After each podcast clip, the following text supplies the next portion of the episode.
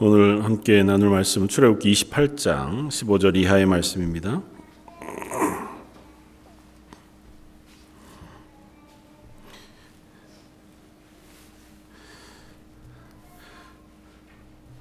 출애굽기 28장 15절 이하의 말씀 중에서 27절부터 30절까지만 우리 함께 봉독하겠습니다. 출애굽기 28장 27절로 30절까지 말씀입니다. 우리 차였으면 한 목소리 같이 한번 봉독하겠습니다. 또 금고리 둘을 만들어 에봇 앞두 어깨 바지 아래 매는 자리 가까운 곳 곧 정교하게 짠 띠 위쪽에 달고 청색끈으로 흉패 고리와 에봇 고리에 꿰어 흉패로 정교하게 짠 에봇 띠 위에 붙여 떨어지지 않게 하라. 아론이 성소에 들어갈 때에는 이스라엘 아들들의 이름을 기록한 이 판결 흉패를 가슴에 붙여 여호와 앞에 영원한 기념을 삼을 것이니라. 너는 우림과 둠빔을 판결 흉패 안에 넣어 아론이 여호와 앞에 들어갈 때에 그의 가슴에 붙이게 하라. 아론은 여호와 앞에서 이스라엘 자손의 흉패를 항상 그의 가슴에 붙일지니라. 아멘. 어, 오늘은 지난주에 이어서 제사장의 옷 에 관한 내용들을 어, 기록해 놓은 본문을 가지고 함께 은혜를 나누고자 합니다. 어, 특별히 대제사장의 옷 의복은 지난주에 우리가 함께 나누었던 것처럼 하나님 앞에 서는 대제사장을 보호하고 또 대제사장의 죄를 덮어주시는 하나님의 은혜의 한 모양으로 우리가 함께 나누었습니다. 그리고 그 대제사장의 옷 이후에 오늘 15절 이하에 보면 어, 그 에봇이라고 하는 특별히 대제사장이 입는 에봇이라고 하는 옷 가슴 쪽에 흉패를 만들어 달라 그렇게 말씀하시고 흉패 안에 맨 마지막 오늘 읽었던 30절에 보면 우림과 둠빔이라고 하는 것을 판결에 사용하는 것들을 넣어서 그곳에 어, 붙여 어, 넣으라 그렇게 어, 말씀하시는 것을 볼 수 있습니다. 이렇게 흉패라고 하는 것은 오늘 본문의 설명들을 쭉 읽어, 읽어보면 에봇을 짜는 것과 동일한 방식으로 그러니까 청색, 홍색 어, 자색실과 금, 어, 꼰 금실을 가지고 어, 아마 한 한 뼘 정도 되는 크기의 어, 이런 판을 만드는 거죠. 두 개를 만들고 그것을 주머니 형태로 해서 어깨 끈에다가 붙이고 아래 띠에다가 연결해서 단단하게 이 가슴 쪽에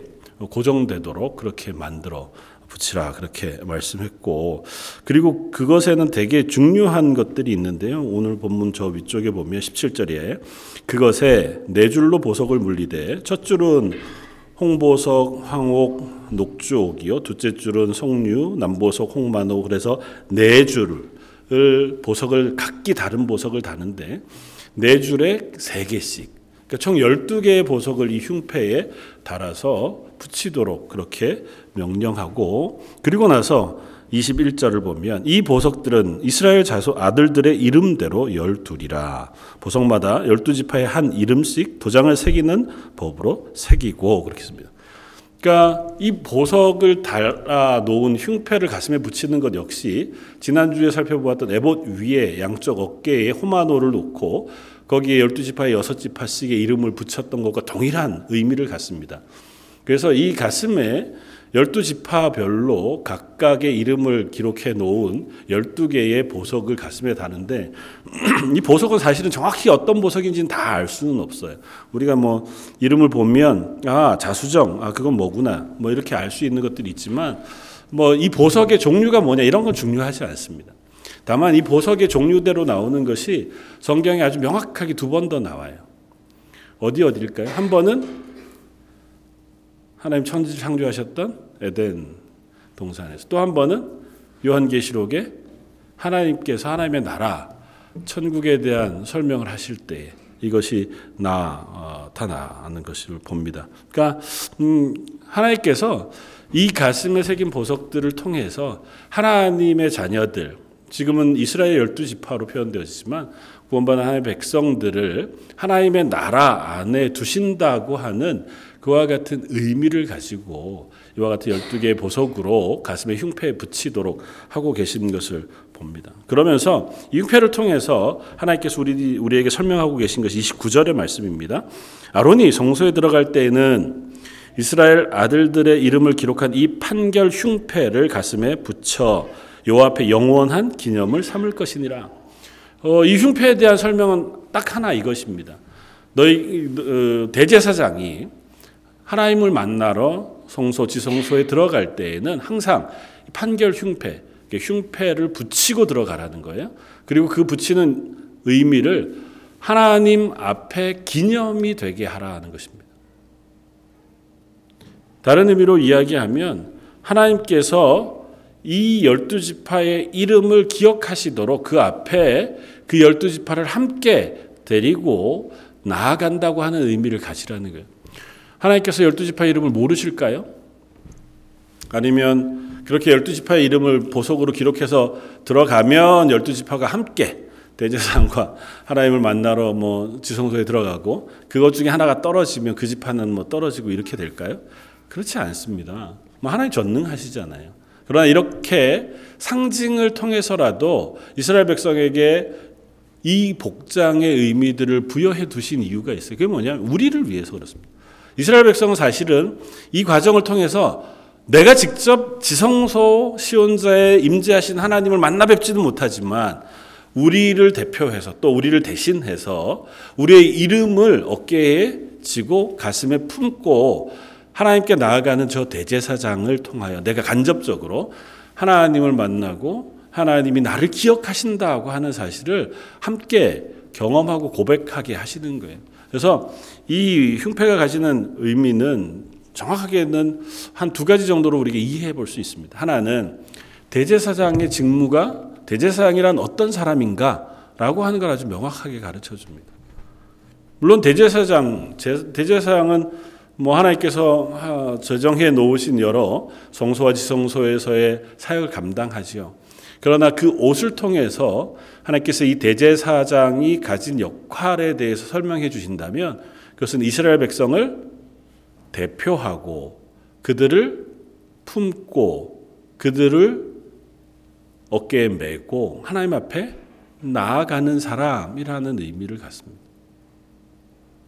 저 여러분들을 향해서 왕 같은 대제사장, 제사장이라고 부르는 하나님의 말씀에도 동일한 의미를 갖습니다. 그러니까 우리는 대표성이 있고 또 다른 이들을 위하여 또 책임을 가져야 할 의무가 있는 사람으로 불러내셨다는 거예요. 그러니까 나 하나 내가 신앙생활 잘 하다가 혹 실패하면 회개하고 또 나 하나 그냥 잘 살고 그것으로 끝나는 존재로 하나님 저와 여러분들 부르시지 않았다는 거예요. 저 여러분들은 하나님께서 먼저 구원하여 하나님의 백성 삼으시지만 그렇게 하나님의 백성 삼으신 저와 여러분 혹은 교회를 하나님은 우리를 제사장으로 삼으시길 원하십니다. 우리 어깨에 뭐 우리 가족이어도 좋고 우리 사랑하는 공동체 식구들이어도 어, 상관없고 혹은 내가 알고 있는 또 다른 하나님을 알지 못하는 이들을 포함해서 그들을 하나님께서 우리 어깨에 짊어지게 하시고 우리의 가슴에 품게 하셔서 하나님 앞에 나아가도록 하나님께서 저와 여러분을 부르셨다는 거죠. 그래서 우리의 기도가 하나님 앞에 나아갈 때 항상 내 기도에만 머물러 있을 것이 아니라 다른 이들을 위한 중보, 도고의 기도를 들고 하나님께 나아가는 존재로 우리를 부르셨다고 하는 사실을 오늘 대제사장의 의복을 통해서 우리에게 가르쳐주는 어, 것이겠다. 또 다른 하나는 하나님의 백성을 하나님께서 어떻게 생각하시는가를 이 어, 본문을 통해서 우리가 한번 어, 추측해 볼 수 있습니다. 하나님은 하나님의 백성을 향해서 뭐 사람이 이렇게 많은데 이스라엘 백성이 한두 사람이 아니잖아요. 어, 나와 이렇게 나온 무리들만 해도 너무너무 많은 무리들 그 중에 하나 하나님께서 나를 다 기억하실까? 뭐 하나님 앞에서 내가 어떤 존재일까? 뭐 앞선 뭐 아론 혹은 모세 어, 혹은 뭐 여호수아 이런 인물들이야 하나님의 쓰임을 받는 인물들이고 하나님께서 그들을 세우셨으니 그들은 혹시 모르겠지만 아무도 모르게 저 텐트 제일 뒤쪽에 있는 나도 하나님 다 아실까? 고 하는 마음이 우리들에게 있을 수 있습니다. 뭐 우리가 그리스도인으로 살아가면서 그렇잖아요. 혹은 서로를 향해서 생각할 때 하나님은 아시지만 우리는 뭐 서로를 향해서 다 우리가 알 수도 없고 다 친할 수도 없고 그런 상태에서 어쩌면 살아갈지 모르죠. 그러나 하나님 우리들에게 말씀하시기를 하나님 우리를 다 하나같이 하나님이 귀히 여기신다고 하는 사실을 우리가 기억할 필요가 있습니다. 하나님 우리 한 사람 한 사람을 하나님의 소유로 삼으시고 하나님의 손바닥에 새긴 바 되셨고 하나님 품에 품으신 바 되었다라고 하는 사실을 우리에게 선언해 줘요. 이스라엘 백성을 출애굽시키셔서 하나님 앞에 섰을 때에 그들과 언약하시면서 하나님 말씀하신 말씀을 출애굽기 19장에서 읽을 수 있습니다. 너희를 열국 중에서 내 소유가 되게 하겠고 제사장 나라가 되며 거룩한 나라가 되게 할 것이다. 하나님 이스라엘 백성 한 사람 사람을 다 하나님의 소유로 삼으신다고 말씀하시고 또 하나님께서 그들을 제사장 나라가 되게 하시고 그 모든 이들 가운데 거룩한 사람을 삼으시겠다고 말씀하고 계시다는 거예요.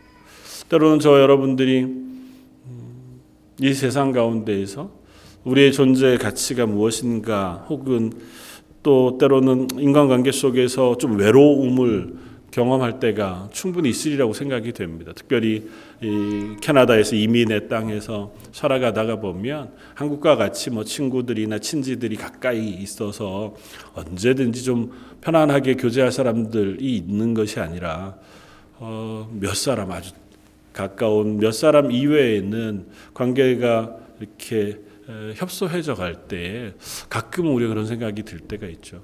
아, 참 외롭다.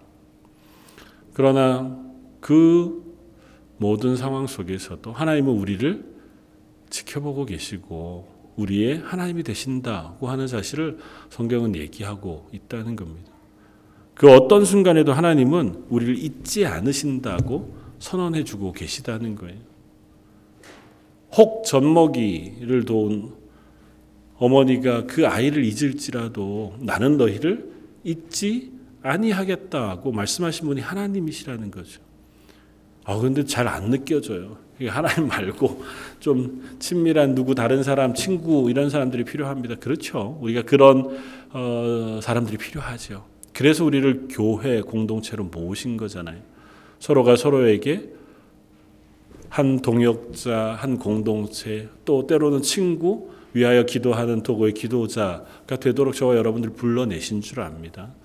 우리가 그렇게 서로에게 한 걸음 친밀해져가는 하나님의 사람이었으면 좋겠고 그것은 분명히 대단히 수고하고 애쓰는 애씀이 필요합니다.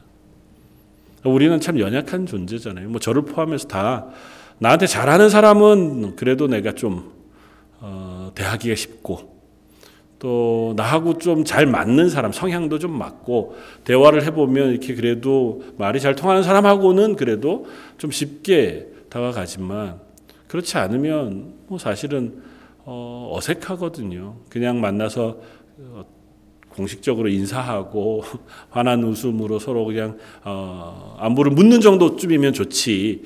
더 깊이 내 고민을 드러내고 그분의 고민이 뭔지 묻고 이렇게 되긴 참 쉽지 않습니다. 그러기 위해선 반드시 수고와 애씀이 필요합니다.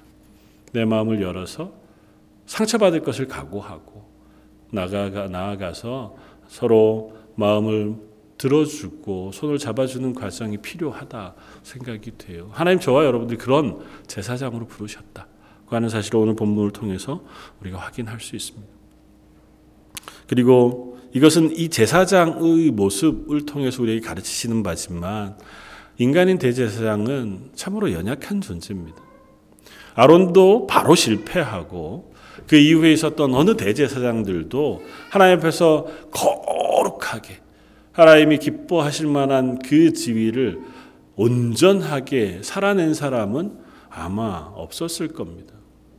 그러나 성경 우리에게 완전하신 대제사장이 있으시다고 소개하고 예수 그리스도께서 우리의 대제사장이 되신다고 소개합니다. 사람으로서는 실패했어요. 하나님께서 그들을 보호해 주시기 위하여 의복을 입히시고 그들의 죄를 용납해 주시고 그들을 만나 주셨지만 그럼에도 불구하고 인간으로서는 하나님 앞에 우리의 모든 거룩을 다 고백해 내거나 또 서로를 위하여 중보하여 그 모든 책임을 어깨에 지고 가슴에 품고 하나님 앞에 설 만한 존재들이 없었습니다. 그러나 하나님은 그 일을 예수 그리스도를 통하여 완성하셨어요. 예수님께서 제자들을 향하여 내가 세상 끝날까지 너희와 함께 있을 것이다 하고 약속하신 약속 안에서 예수님 지금도 우리를 가슴에 품고 우리를 어깨에 짊어지고 하나님 앞에서 우리의 중보자가 되셔서 기도하고 계시다는 사실을 우리가 기억해야 합니다. 우리가 여기에서 기도할 때 마지막 예수님 이름으로 기도합니다. 우리가 그렇게 기도하잖아요. 왜 예수님의 이름을 빌어서 기도하는 건 아, 예수님이 하나님의 아들이시니까 하나님의 아들 이름을 빌면 하나님께서 잘 들어주시겠지. 사실은 그런 생각을 인간적으로 해요. 왜냐하면 캐톨릭에서 어, 성모 마리아에게 우리가 기도하잖아요. 그것에 물론 뭐 완전히 그런 건 아니지만 아주 인간적인 면을 살펴보면 그겁니다. 예수님의 어머니니까 예수님 어머님에게 하소연하면 그것이 예수님에게 전달되고 그래서 내 기도를 들어주시지 않을까. 좀 더 거룩한 이름을 갖다 성자들의 이름으로 기억하면 나는 부족하지만 그들을 통해서 내 기도를 들어주시지 않을까. 다른 이름이 없어요. 예수님의 이름으로 기도할 수 있도록 하나님께서 허락해 주셨잖아요. 예수님의 이름으로 기도하면 예수님께서 우리의 기도를 들으시고 하나님 우편에서 우리를 대신하여 중보해 주시겠다고 약속해 주셨단 말이죠. 예수님이 우리의 기도를 들으실 뿐만 아니라 우리의 연약함을 아시는 분이라고 성경 우리에게 소개합니다. 히브리서 기자는 그렇게 표현합니다. 예수님께서는 우리의 연약함을 모르시는 분이 아니시다.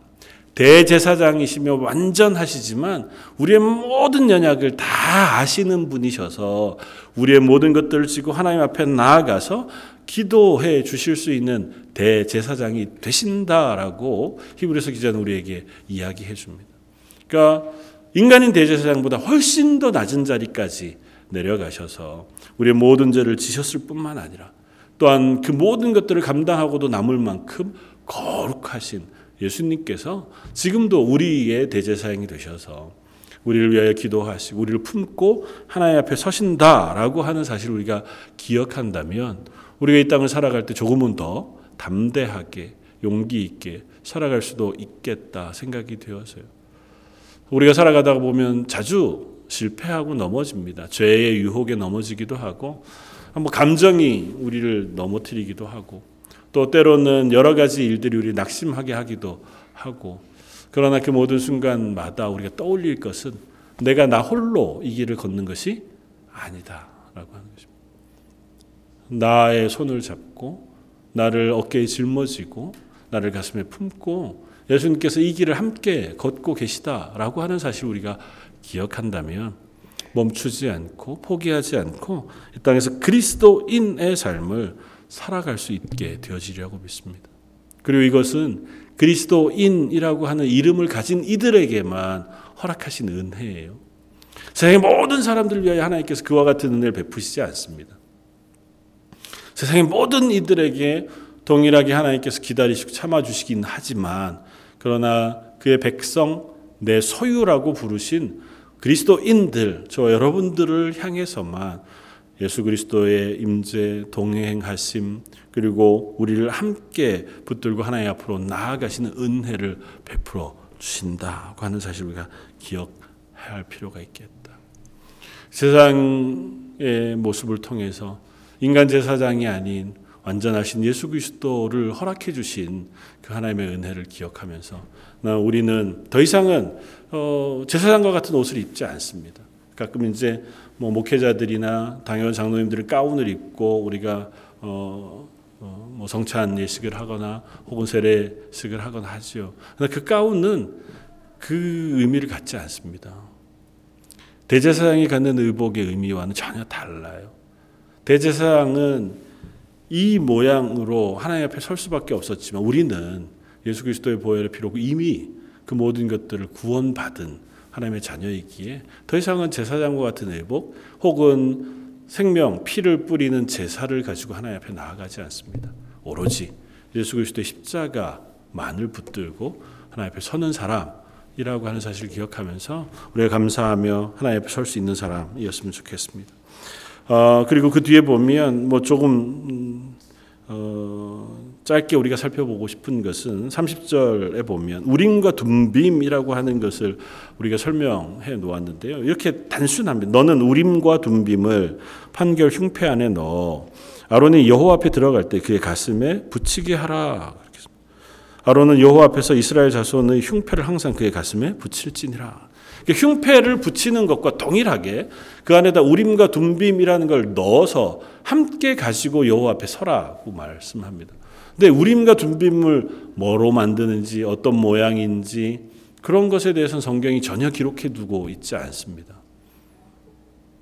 어, 그건 뭐 우리가 또 생각해 보겠지만 그러나 분명한 것은 이것을 판결의 흉패라고 부르면서 이 우림과 둠빔이라는 것을 통해서 판결 무엇인가를 결정할 때에 사용하도록 그렇게 명령하신 것이 분명해요. 그리고 성경에는 우리가 잘 찾아보기 어렵지만 구약 성경의 여러 곳에서 이 우림과 둠빔을 사용해서 하나님의 뜻을 물었던 예들을 찾아볼 수 있습니다. 뭐 다윗도 그러했고 또 어, 성경 안에 나타나는 숱한 기록들을 통해서 때로는 전쟁에 나아갈 때 하나님 이 전쟁을 저희가 싸워야 하겠습니까 말아야겠습니까 하고 하는 것을 물을 때에도 이 제사장을 통해서 우림과 둠빔을 통해서 하나님의 뜻을 묻기도 하고 또 여타한 하나님의 뜻을 물을 때에 이 우림과 둠빔이라는 것을 사용하기도 했었다고 하는 사실이 우리에게 들려져요. 그러니까 어, 그것을 통해서 우리가 한번 유추해 볼 수 있는 것은 이것입니다. 이스라엘 백성을 통해서 하나님께서 하나님의 뜻에 따라서 너희들이 살아가도록 하나님께서 가르치시는 도구로 우림과 둠빔이라고 하는 것을 사용하셨겠다. 그러면 왜 우리에게는 우림과 둠빔 같은 게 없을까요? 여호와의 말씀이 우리에게 있기 때문에 그래요. 우린과 둠빔이라고 하는 것을 통해서 때로는 전쟁에 나아갈지 어디로 갈지 무엇을 할지에 대한 결정을 하게 하셨지만 그때는 이스라엘에게 하나님 그들이 아직은 초보와 같은 하나님의 백성의 자리에 있었을 때였어요. 그리고 하나님께서는 그 과정을 통해서 하나님의 말씀에 순종하는 것이 얼마나 중요한 것인가를 체험하게 하고 그것들을 경험하게 했습니다. 우린과 둠빔이라고 하는 것은 오늘 본문에 혹시 성경에 이렇게 번호가 쓰여진 것 어, 성경을 가지고 있으신 분이 있다면 아마 우림이라는 데 3번, 둠빔이라는 데 4번 이렇게 해놓고 관주가 붙었을 거예요. 그리고 오른쪽 제일 하단에 보면 그것을 빛 그리고 완전함 이런 것으로 설명해 놓았을 겁니다. 그러니까 우림이라고 하는 건 빛이라고 하는 또 다른 의미를 가졌고요. 또 둠빔은 완전함이라고 하는 의미를 가졌습니다. 다시 말하면 하나님의 속성을 설명해 주고 있어요. 그 우림 둠빔이라고 하는 단어는 어, 히브리 알파벳으로 알파로 시작해서 둠빔은 Z 알파와 오메가로 시작하는 단어를 써요. 뭐 히브리어는 알렙 그리고 또 타우로 하는 그 단어를 쓰는데요. 그러니까 처음과 마지막, 빛과 완전함. 그러니까 하나님의 뜻 이라고 하는 의미를 가진 우림과 둠빔이라는 것을 통해서 하나님의 뜻을 알게 하셨어요. 그러나 이것은 온 이스라엘 백성 모두에게 준 게 아니에요. 대제사장 한 사람에게만 그리고 이스라엘이 아주 특별하게 하나님의 뜻을 물을 때에만 이 우림과 둠빔을 사용하게 하셨습니다. 그러나 이제는 더 이상은 우림과 둠빔이라고 하는 것을 하나님께서 우리에게 허락하지 않아요. 왜냐하면 아마 생각해 보기엔 이런 것을 우리가 생각해 볼 수 있습니다. 우리가 둠빔이 아직까지 어딘가에 남아 있었다면 어땠을까요? 그게 우상이 됐을 거예요. 그걸 가지고 뭔가를 물으려고 그거 가지고 어디에다가 저희가 회사를 세우면 성공하겠습니까? 뭐 이런 거 묻고 싶은 사람이 어디 없었을까요?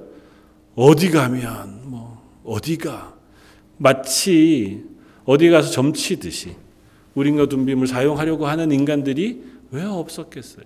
그러니까 하나님 그것에 대해서 감추어 두신 거예요. 마치 예수님이 나신 탄생일이 정확하게 어디인지 또 그곳이 정확하게 무엇인지 그런 것들을 감추어 두신 것과 동일합니다. 그걸 구체적으로 기록할 만한 것들이잖아요. 그럼에도 불구하고 기록해 놓지 않은 거 우리의 연약함을 아시기 때문이에요.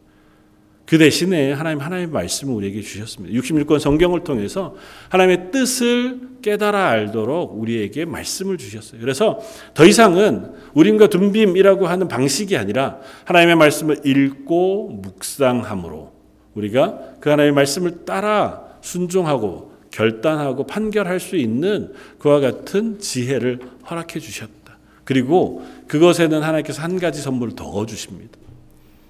성령의 은혜예요. 하나님의 말씀을 해석할 때 성령께서 우리 가운데 감동하셔서 성령이 조명하는 대로 하나님의 말씀을 깨달아 알 수 있도록 성령을 부어 주셨어요. 그래서 예수님께서 이 땅에 계시다가 부활 승천 하시기 전에 제자들에게 말씀합니다. 성령이 올 것을 기다려라. 성령이 오면 너희가 이제껏까지 희미하게 알던 것을 밝히 알게 될 것이다.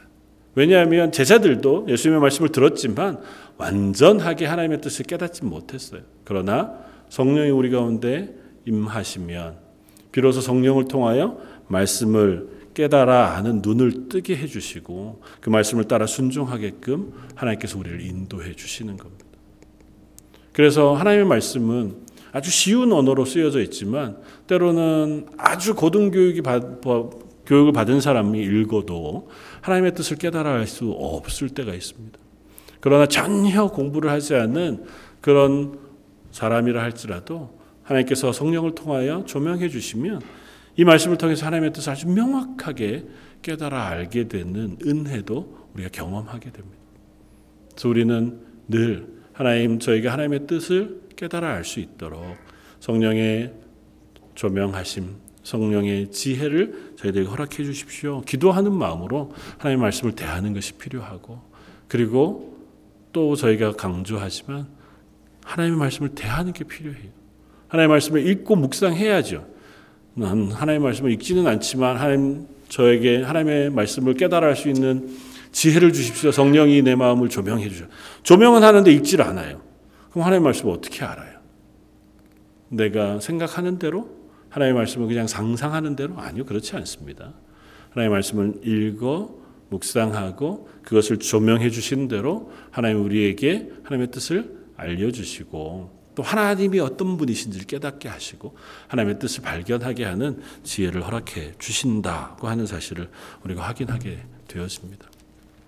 그리고 본문 뒤에 31절부터는 그 외의 제사장들의 옷에 대한 이야기를 쭉 써주는데요.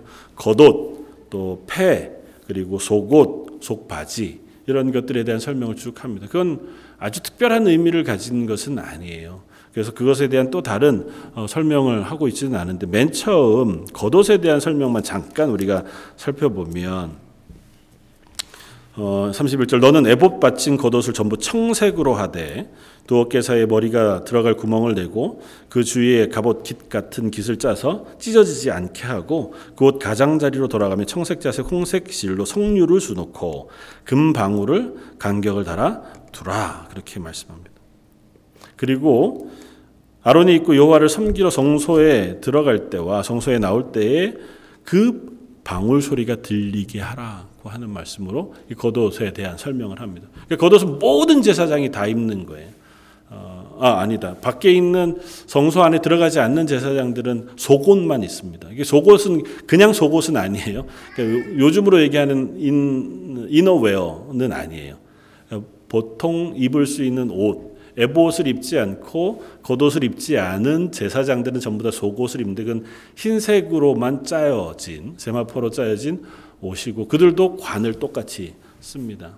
그러나 이제 대제사장과 같이 성소에 들어가고 지성소에 들어가는 이들은 속옷 위에 겉옷과 에봇을 입게 하시고 그것의 아주 특징적인 특징은 바로 여기 있는 방울이에요.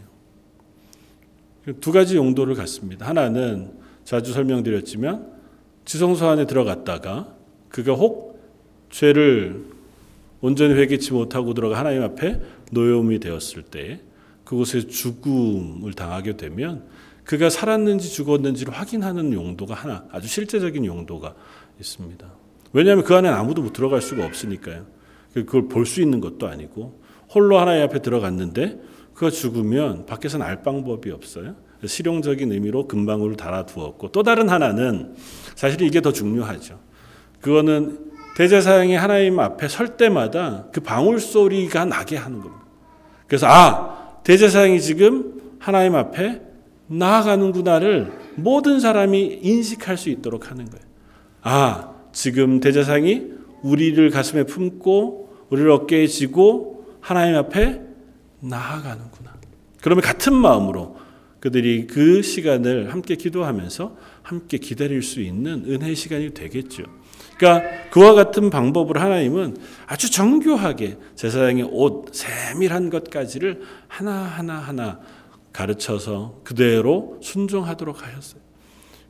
뭐 이거 조금 다른다고 뭐 하나님 예배하는 게 좀 달라질까요? 아니 그렇지 않죠. 그러나 하나님 앞에 서는 것이 얼마나 거룩하고 그리고 무거운 일인지를 하나님이 이 일을 통해 가르치시는 거예요. 그냥 아무나 아무런 방법으로 하나님 앞에서 하나님을 제사하거나 하나님을 예배하는 자리에 서지 못하도록 하시는 거예요. 이 일이 언제 가장 크게 실패합니까? 솔로몬 이후에 남북 이스라엘로 가 나뉘어졌을 때 북이스라엘을 다스리는 여로보암이 자기네 백성들이 예루살렘 성전으로 가서 예배하게 될까봐 자기가 산당을 짓습니다. 그 레위 지파들 모든 제사장들이 그 산당에서 제사하는 것을 거부했어요. 그래서 다 남쪽 유다로 내려갑니다. 그러니까 어떻게 해요? 자기가 아무나 제사장을 세웁니다. 그리고 자기의 방식으로 산당에서 자기는 하나님을 예배한다고 얘기했어요. 그러나 자기의 방식으로 예배해요. 하나님 그 예배를 받지 않으십니다. 방법이 틀려서이기도 하지만 하나님의 말씀에 불순종하면서 하나님을 예배할 수는 없습니다. 하나님을 인정하지 않고 하나님의 말씀은 거절하지만 나는 하나님을 예배합니다. 그런 게 어디 있어요? 그럴 수는 없습니다. 우리가 잘못 착각하는 게 있어요. 내가 하나님을 예배하고 하나님을 섬기는 그리스도입니다라고 고백할 때 우리는 하나님이 내게 주실 것만 기대해요. 그러나 그 반대를 우리가 기억해야 합니다. 우리가 하나님 말씀에 순종하지 않는데 하나님을 귀히 여기고 하나님 앞에 예배하지 않는데 하나님 앞에 서는 것을 내가 소중히 여기지 않는데 그런데 하나님 앞에 난 예배합니다. 그게 얼마나 뻔뻔한 일입니까? 그럴 수는 없습니다. 하나님은 이 제사장의 의복을 엄격하게 설명하시고 구별하시고 제사장들은 그 옷을 입을 때마다 얼마나 무거운 마음으로 입었겠어요. 이 옷을 입고 하나님 앞에 서는 것이 얼마나 무거운 일인가. 그리고 나 혼자 이 일을 감당하는 것이 아니라 내 가슴과 내 어깨에 온 이스라엘 백성 모두를 메고 품고 나아가는 것인 줄 알고 섰던 것처럼 저 여러분들도 동일하게 하나님 앞에서 예배하고 그리스도인으로 살아갈 때 이것이 하나님의 은혜 가운데 허락하신 아주 귀하고 중한 일인 줄 알아서 조금 더 우리가 경건한 마음으로 조금 더 신실한 마음으로 하나님 앞에 설 수 있는 저와 여러분들이었으면 좋겠습니다. 그래서 옛날 어르신들은 그런 의미에서 뭐 딱 다 잘 되었다 그게 정상이다 제일 좋다 얘기하기는 어렵지만 그분들이 예배하기 위해서 얼마나 자기의 몸을 정성스럽게 어, 준비했는지를 우리가 생각해 볼 필요가 있어요. 물론 이제 또 다른 의미도 있었겠죠. 그렇기는 하지만 저도 하나님 앞에 설 때 내가 그 마음가짐과 몸가짐을 더욱 정성스럽게 준비하고 그리고 무겁게 생각하고 서는 그 마음을 우리가 배울 필요가 있겠다. 특별히 캐나다에 살면서 우리 자녀들을 키우면서 참 어렵습니다.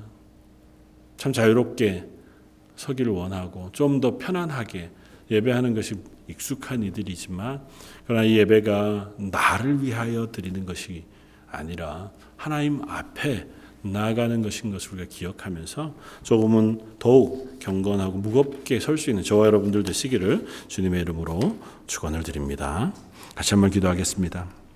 하나님 제사장들의 옷을 아주 세세히 구별하여 설명해 주심으로 하나님 앞에 서는 그 무거움과 또 그 제사장의 어깨와 가슴에 온 이스라엘 백성을 두신 것을 통하여 우리도 하나님 앞에 서서 우리의 주변에 사랑하는 이들을 품고 또 사랑하는 이들을 붙잡고 하나님 앞에 서야 할 사람 그런 제사장이라고 하는 사실을 가르쳐 주시니 감사합니다. 저희들은 연약해서 나 홀로도 하나님 앞에 잘 서지 못하지만 예수 그리스도의 보혈의 피로 저를 씻어 그리스도인 삼아 주셨사오니 하나님의 손을 의지하여 또 하나님의 능력을 의지하여 이 땅에서 하나님의 교회가 되게 하여 주옵소서. 특별히 예배할 때마다 저희들 가운데 은혜 베풀어 주시고 새롭게 해 주셔서 저희가 다시 힘을 내어 하나님 앞에 수고하며 그리스도인으로 서게 하시고 그렇게 걷는 걸음걸음을 성령이 충만한 것으로 은혜 베풀어 주시고 인도하여 주옵소서. 모든 말씀 예수님 이름으로 기도드립니다. 아멘.